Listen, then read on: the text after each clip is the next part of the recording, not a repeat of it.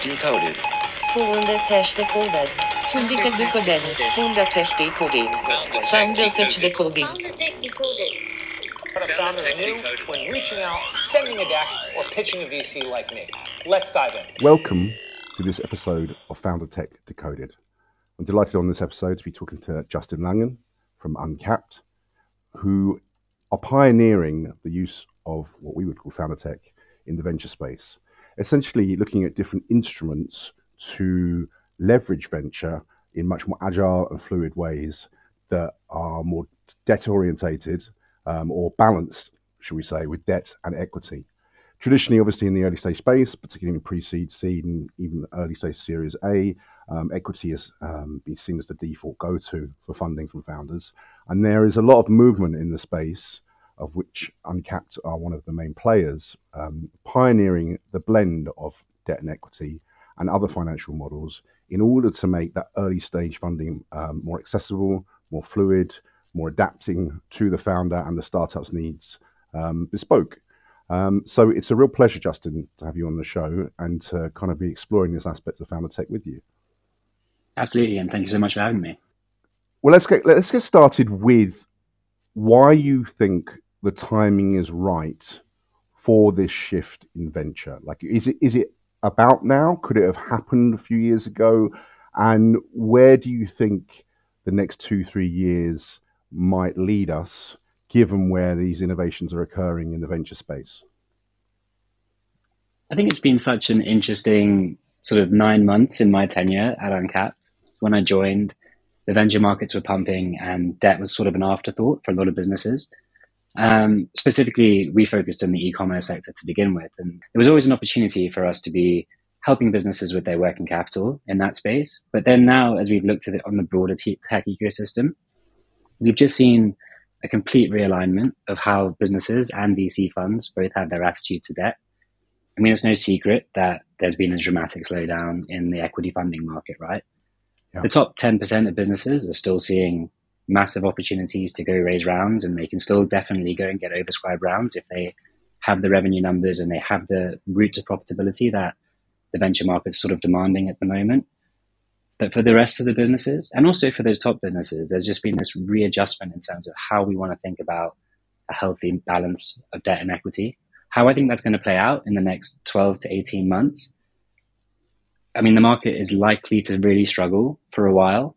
I think no one has a crystal ball, but considering no one's really declared recession yet, I think we still have a little bit of work to do to wait and see what happens. But beyond that, there will be a recovery, but I think it might just promote a little bit more sensibility than we might have seen in the past two, three years.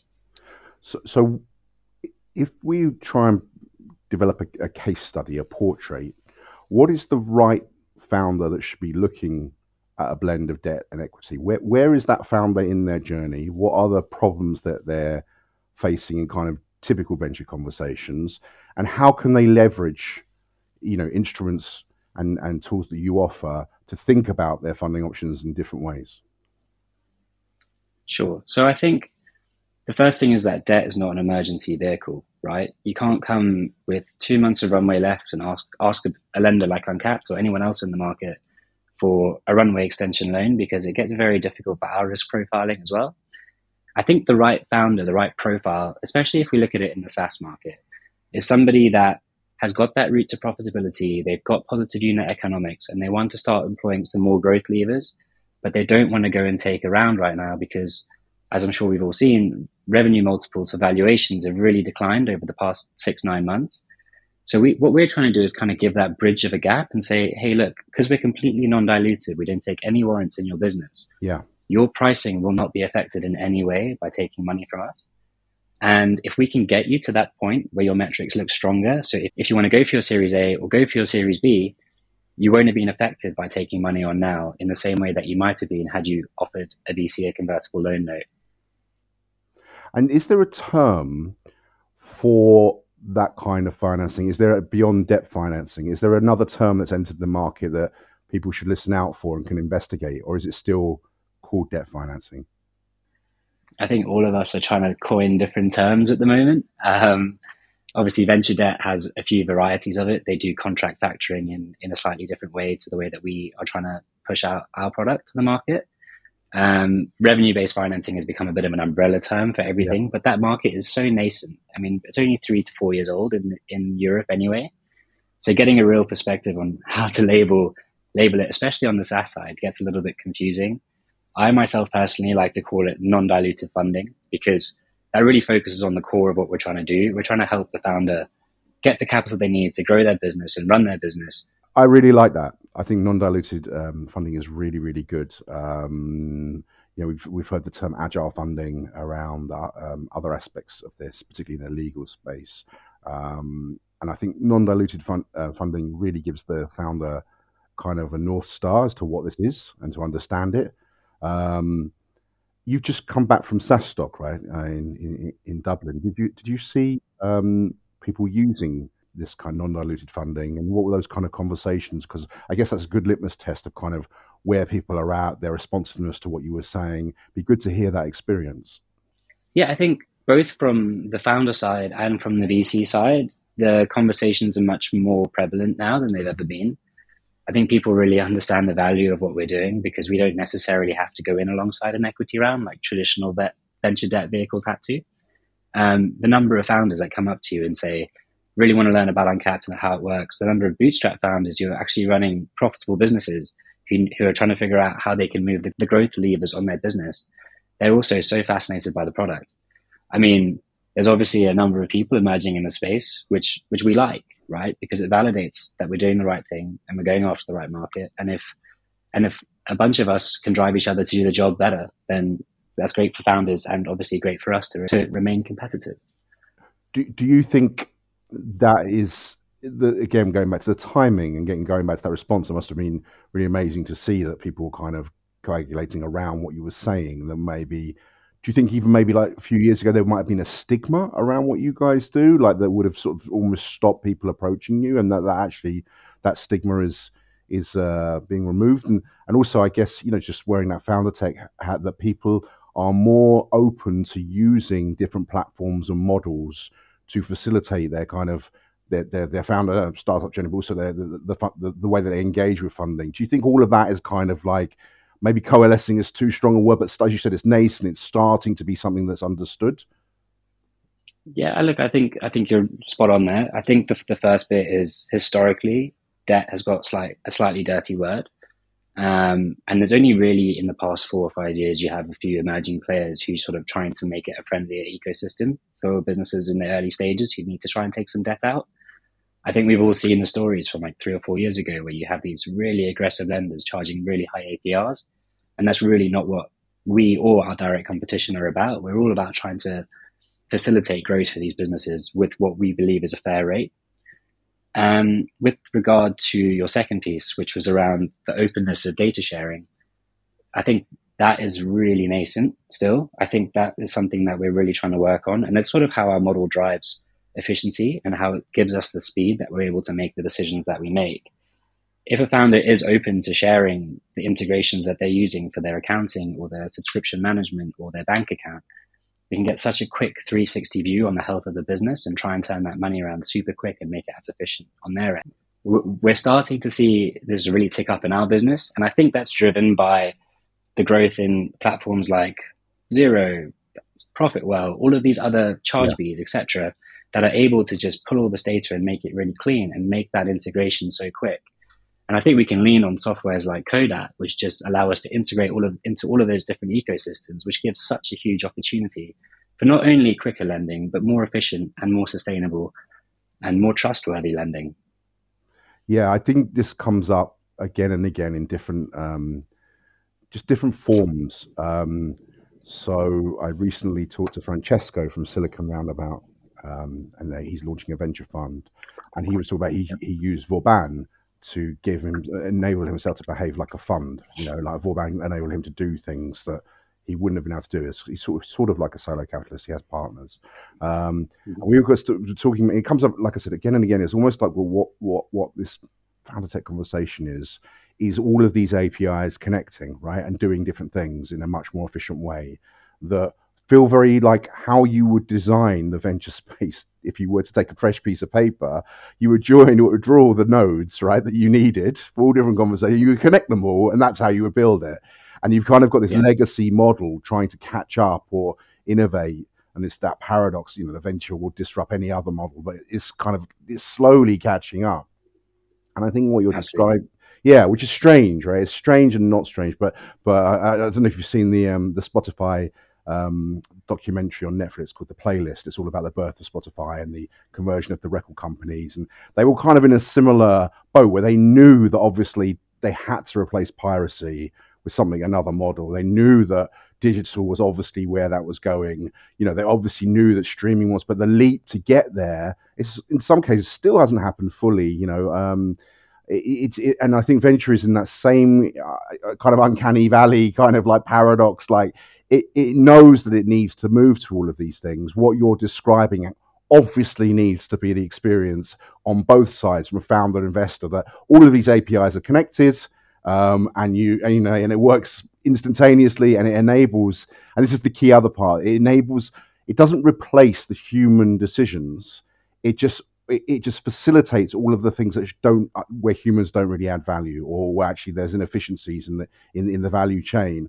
And what it then does by doing all that really well it elevates the actual high value conversation between investor and founder um, where there's actually superhuman things going on. There's reading of all of like the actual the, the, the, the high value dynamics, but also like what's come the term that comes up a lot. There's, there's things like subsurface cues and and like you know founder readiness and all of the other stuff that's actually much higher value functions become more valuable and more and more important and how people differentiate themselves because this other stuff is being all automated do you it sounds like you see like that that's that's where this is heading to as well but but i'd be interested in your view on all of that Yeah, I mean, look, if technology can enable like clearer, better relationships, like that is a win-win for everyone in the ecosystem.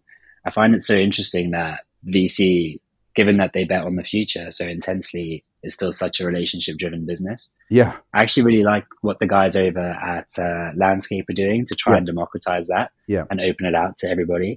Um, and then it's if someone can crack that deal flow platform, it could be such a valuable piece. But there just seems to be a reluctance to to really engage with it, engage with it on a large scale. I mean, a lot of people have tried, right? A lot of people have tried to give that platform for great founders to connect with great investors. yeah Um, but it, it is obviously a very difficult point to overcome that, especially in the early stage, it's much more about the feel than about the data. And then obviously as, as the later stage happens, I think those relationships are so ingrained already within the network because it is such a close ecosystem. Um, you're just seeing, you're seeing very little change from the norm. Now, what I really like about what we do is we're looking purely at the metrics of the founder. Yeah. So it means we're actually pretty blind to the rest of the business. If you're running a really good business and your capital efficiency is strong, the likelihood of you getting a loan from us is very high, right? Um, give or give or take, unless there's really complicated stuff in there. We really try and focus on: is your business good? Do we think you'll be able to pay us back? And that's the fundamental thing about the kind of lending that us and our competitors are trying to do, right? We're really trying to focus on the top performing founders as opposed to looking towards the relationship side. Now, at the same time, my role at Uncapped is really entwined within the venture community. So I mainly work with VCs to support their portfolio fund, portfolio companies. So it's a huge part of my life as well, being within those relationships.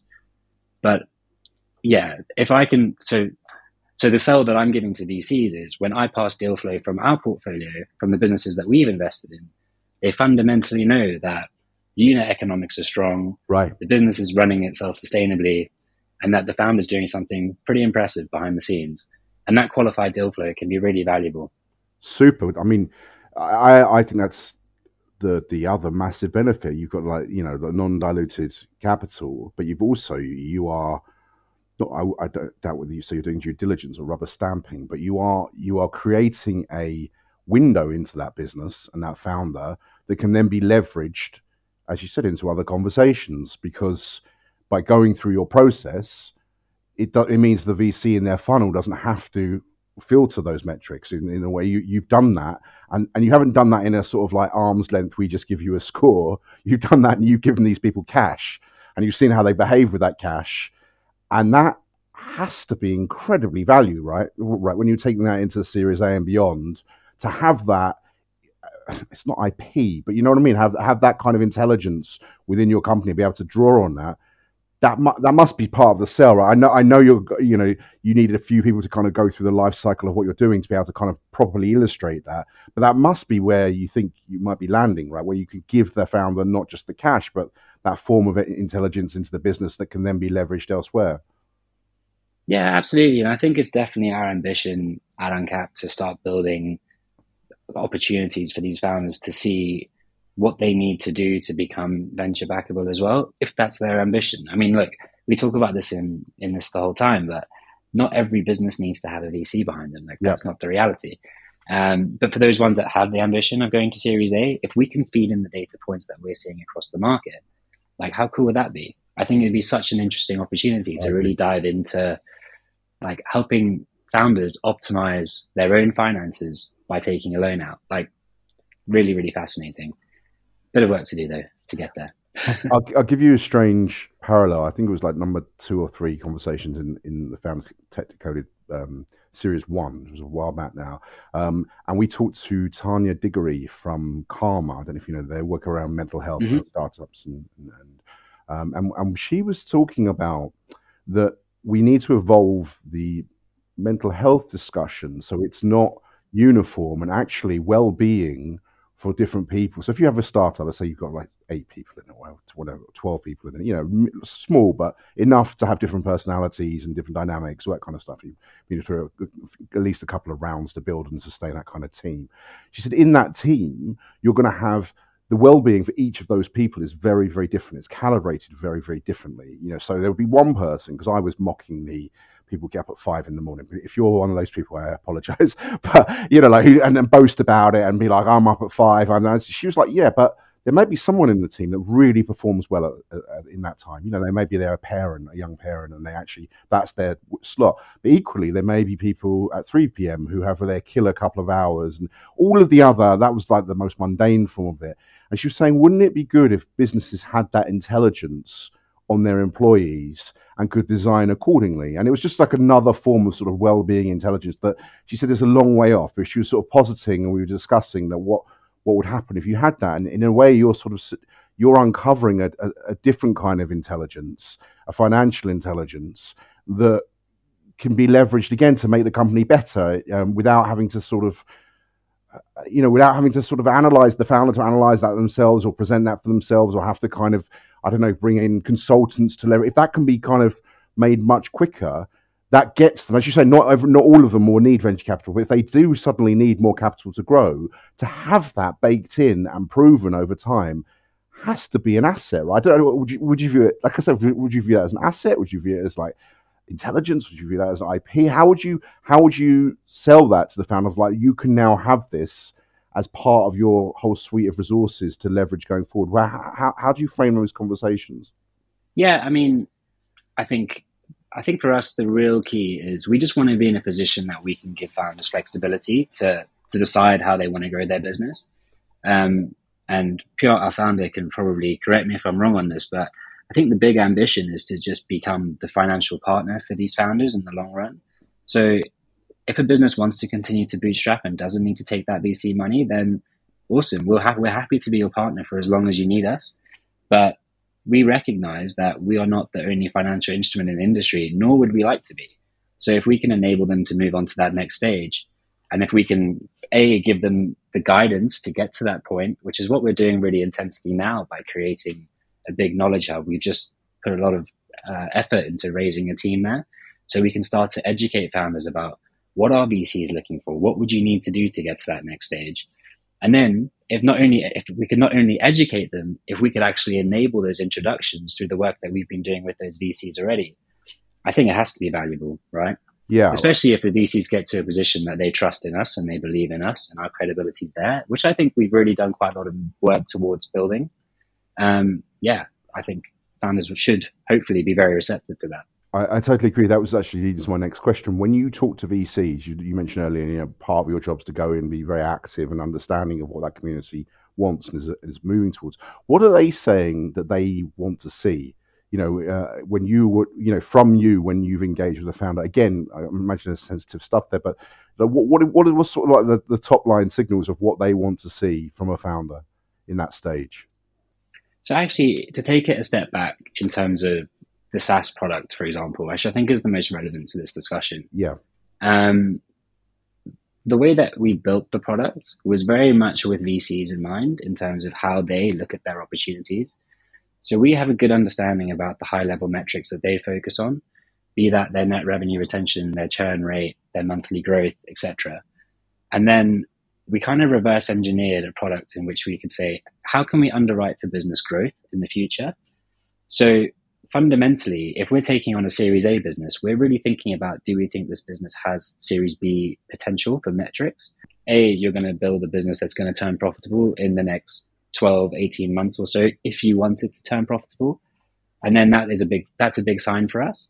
But then second of all, we think, okay, cool. Do we think that these metrics would stand up to the investors that we know very well with whom I speak on a monthly, quarterly basis? To really understand like what is interesting for you guys. Would you like to be talking to this founder and give me your exact metrics so I can make sure everything I send to you is not only just really targeted, but is a really perfect fit for what you guys are looking for as a fund. And have you as a company seen what they are asking for start to change? Have, is that has that has it flow through to those conversations where they are they are starting to ask different questions? Um, Thematically, no, but in terms of size of check, yes, naturally, just because the market is a little bit more difficult to go raise a massive round right now. I think most VCs have stayed pretty true to their area of expertise. Some of them may have moved slightly earlier, so started going towards seed instead of Series A. But as a whole, I would say because the whole market has corrected quite significantly, I would say most people have stuck to their guns. But in terms of kind of in the conversations that um, they have, just so, so, so oh, like okay. you were saying, like with SaaStock, you know that that there's a shift, and you were surprised by that shift and encouraged to go to the next one. It was actually like the quality of that shift was discernible. When you're going out monthly, quarterly, are you seeing a mirrored or even just a, the beginnings of a parallel shift in the VC conversation, in the questions that they're asking, kind of their awareness of founder tech. You know, well, like like is there is there is is there a shift in their awareness that um, might be different from say two three years ago when these kind of when they were just sort of stuck in their same model and that was okay because life was good as it were. You know, have you have you seen shifts in in the kind of conversations you're having? Oh yeah, sorry, I misunderstood before. Um, for sure, no, 100%, especially around the debt market. I think there was that famous Y Combinator note that came out towards the end of the first quarter of this year, right? And all of a sudden, people realized that raising equity is going to be tough, and there's going to need to be alternative means to that. Now, the drawback of going down a venture debt discussion is that that typically has to come alongside those equity rounds. The majority of the time, not always, but the majority of the time, you'll see venture debt come along, come alongside equity. Now, the nice thing about what we do is we can we can just go in independently whenever, as long as the metrics are right for that business. And we can try and make sure that we're giving their founders the maximum capital efficiency and capacity that they can have to make sure that they can weather what is undoubtedly quite a difficult period um, in the tech ecosystem. I think the number of conversations when I reached out to people in February and then when I reached out to them then that I could generate and the number of conversations I could generate when I reached out to them last month uh, I think you'd see a very different, I don't have a number in terms of like sure. what the conversion rate would be, but I think you'd see a very, very big uptake in terms of the number of people that will have a conversation with me at least. That's super interesting. I mean, that, I mean that's quite an interesting bellwether. I think that's going to only increase, and I think you know, if it's even if it's just the climate and opening up that conversation, it doesn't matter in a way because once you kind of insert the logic of what you're doing and it becomes compelling, then it becomes part of the conversation, right? So it, it does seem like in this space there's like a lot of intransience and a lot of kind of this is the way we do it. But then the minute a better solution comes along, because I think overall the market's looking for efficiency wherever it can find it, right? But on the founder and investor side. So the minute something new comes along that actually does generate that efficiency, even for the first movers, they can then shift behavior quite quickly because everyone goes, well, that's how I'm going to do it. And once that starts to happen, everyone kind of comes along for the ride. And, and I think it sounds like that's kind of where you are as a company. Like you're on that kind of cusp of, and maybe you know, if we were to speak in a year, there that shift feels like would have increased significantly. Do, do you, do is that kind of where you see things are at, like the pulse of kind of where you are? Hundred percent. I think both simulated by economic downturn, it caused us to become a bit more innovative and start thinking about what is the true product that we want to be putting in front of people and what is the true product that people want. Um, and at the same time, there's a lot of new entrants to our market, right? So they really keep you on your toes. You've got to make sure that you're constantly coming out with new things that are attractive to founders because otherwise you can be that outdated funding model very, very quickly. Yeah. Um, it's both exhausting, but also very exciting at the same time, I have to say. Um, and that's really what stimulated us into SaaS, right? If you saw Uncapped in January, you would have looked at us as a purely e-commerce funder, and that would have been a very fair assessment. Um, our capabilities to cover the entire ecosystem and the speed at which we've been able to build that, I, I find super impressive from the team um, behind the scenes to to really roll out new products at such an efficient rate. The challenge now is like, what's the next step? And quite honestly, it's very difficult to know what our market will look like in a year. It might be a completely different landscape.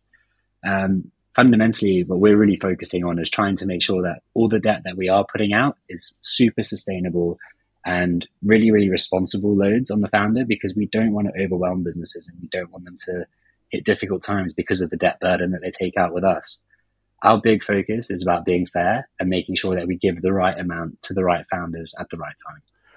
So let's let's talk about we come to sort of the end of our um, our, our, time. Um, let, let's talk about the ideal SaaS company that's out there right now. They're listening to this.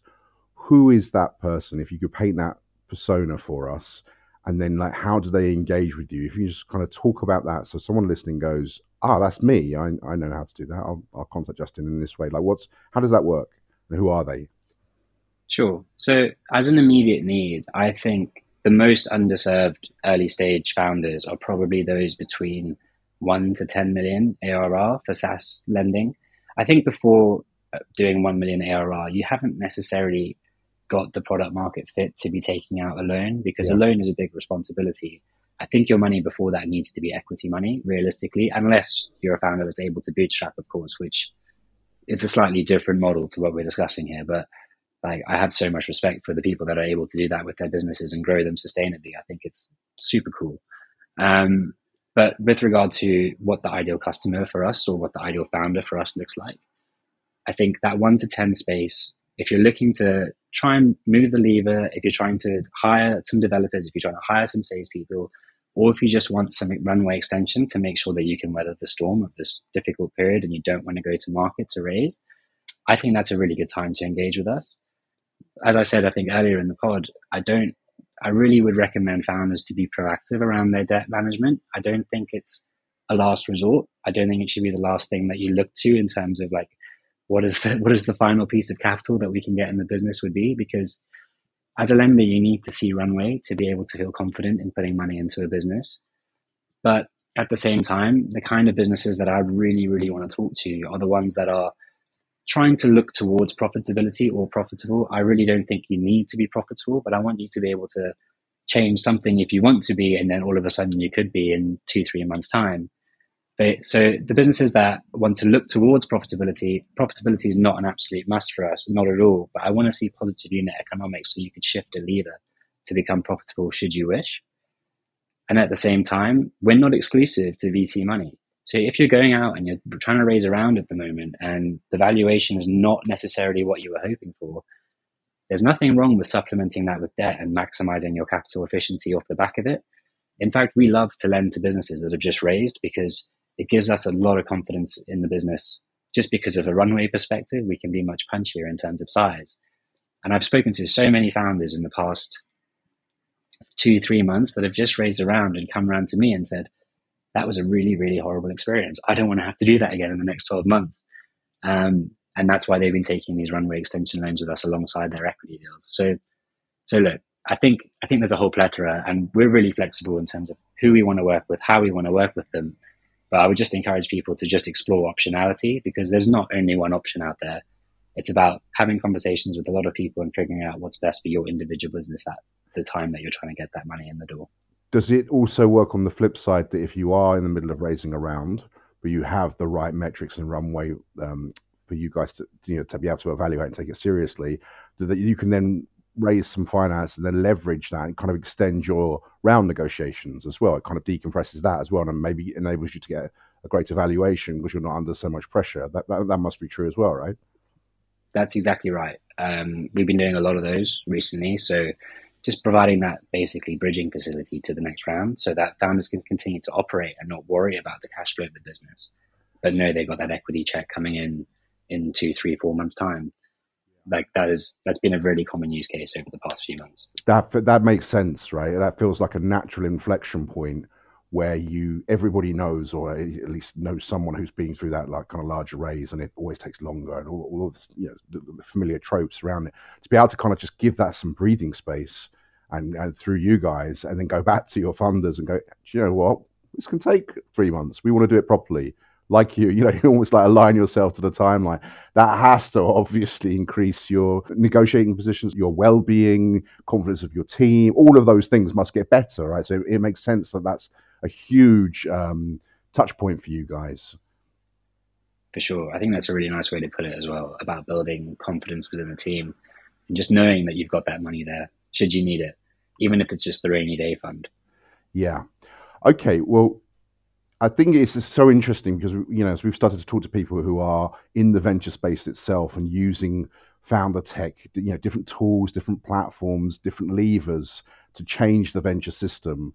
It, it, it's again, you know, we're seeing the same kind of patterns come out in very different different ways, but there are similarities. So it's it's really fascinating to have had the opportunity on you know this episode to kind of take a peek into what you're looking at um, you know, uh, in your in your area, in a, an aspect of that ecosystem, and kind of to hear the changes are kind of being mirrored, um, and and and also just to kind of project where that might might, might lead in two three years time. I, I often go back to say the, the, the compelling thing for me around this conversation is to imagine, okay, if we rewire, rewire everything so it all behaves properly on these kind of like, I, I don't mean lower va- value as in kind of you know, as in they're, they're not valuable, as in like humans don't add much to them, and everything starts to flow properly, just like you were describing. Where does that lead us? And I think may, maybe I'd love to kind of get your to close your your um, your thoughts on where this may all take us in like you know let's say five years give it enough enough time. And then if you can finish as well on like how people can best to reach you we'll put it in the show notes. But just yeah just your view on like where does this all take us in five years time? What does it look like in five years time? You know uh, you're at SaaStock in five years time. What what's the conversation there? And then how do they best reach you? Yeah. Okay. So so yeah. So I think we'll start to see more and more founders moving into that. What are the real world problems that we want to sell, uh, solve? And what are the solutions that we can provide to do that? I think we've seen so much stuff and focus on the intangibles over the past 18 months. And a lot of people will say that was probably a recession warning or a bubble warning. Um, but what I've been really inspired by recently is been speaking to so many founders who are really trying to go, okay, how do I make my business a need to have as opposed to a nice to have, which I think is a really nice shift back. And hopefully five years later, we will see the same paradigm shift that we saw after the back of 2008, where you're getting these massive companies built in what is, a def- what is definitely going to be a time of economic difficulty. Um, realistically, in the long run, I hope that the venture market picks that up because I think it's really important. And I think there's so many exceptional founders entering the market at the moment um, with that same mindset. But I suppose time will have to tell whether we see the shift back to the end of 2021 and back to a focus on perhaps less pressing matters that perhaps the ecosystem have been focusing its attention towards. So if you want to get if you want to get hold of me after this, the best way is probably on my LinkedIn, which I'll get Dan to drop in the show notes, or my email, which I might not drop in the show notes, but I'll say on here is justin at weareuncapped.com. But yeah, would love to hear from anybody. I'm, I'm super interested in just talking about this subject because it's sort of what I live my life for at the moment. So really keen to chat to any founder that just wants to learn about it or likewise any VC that is not really that up to speed on how the debt market is working at the moment. Really keen to just jump on a call and, and just chat. As I said, it's fascinating to kind of peek into this aspect of the venture space and how founder tech is kind of starting to inflect it and how it kind of joins the dots to other parts of the conversation. So thank you so much for for sharing that. It may, it'd be really fascinating to pick it up in a year's time, to see where it is. I think out of all the conversations I've had, I get the sense of next year, like in 12 months, it's going to be a, a long time and lots going to happen. And I think you know, I think I think the market is going to shift more and more um, towards what you're doing. I particularly like you know the non non dilution capital and the idea of when you're raising a raise, you know, giving yourself more breathing space and leveraging your your your timeline, your capability. I think that's absolutely fascinating. But uh, time will tell, right, where where this will land. So thank you, Justin, for for your time. Um, it's it's really appreciated. No problem at all, and thanks so much for having me. Really enjoyed it. Thanks, Dan.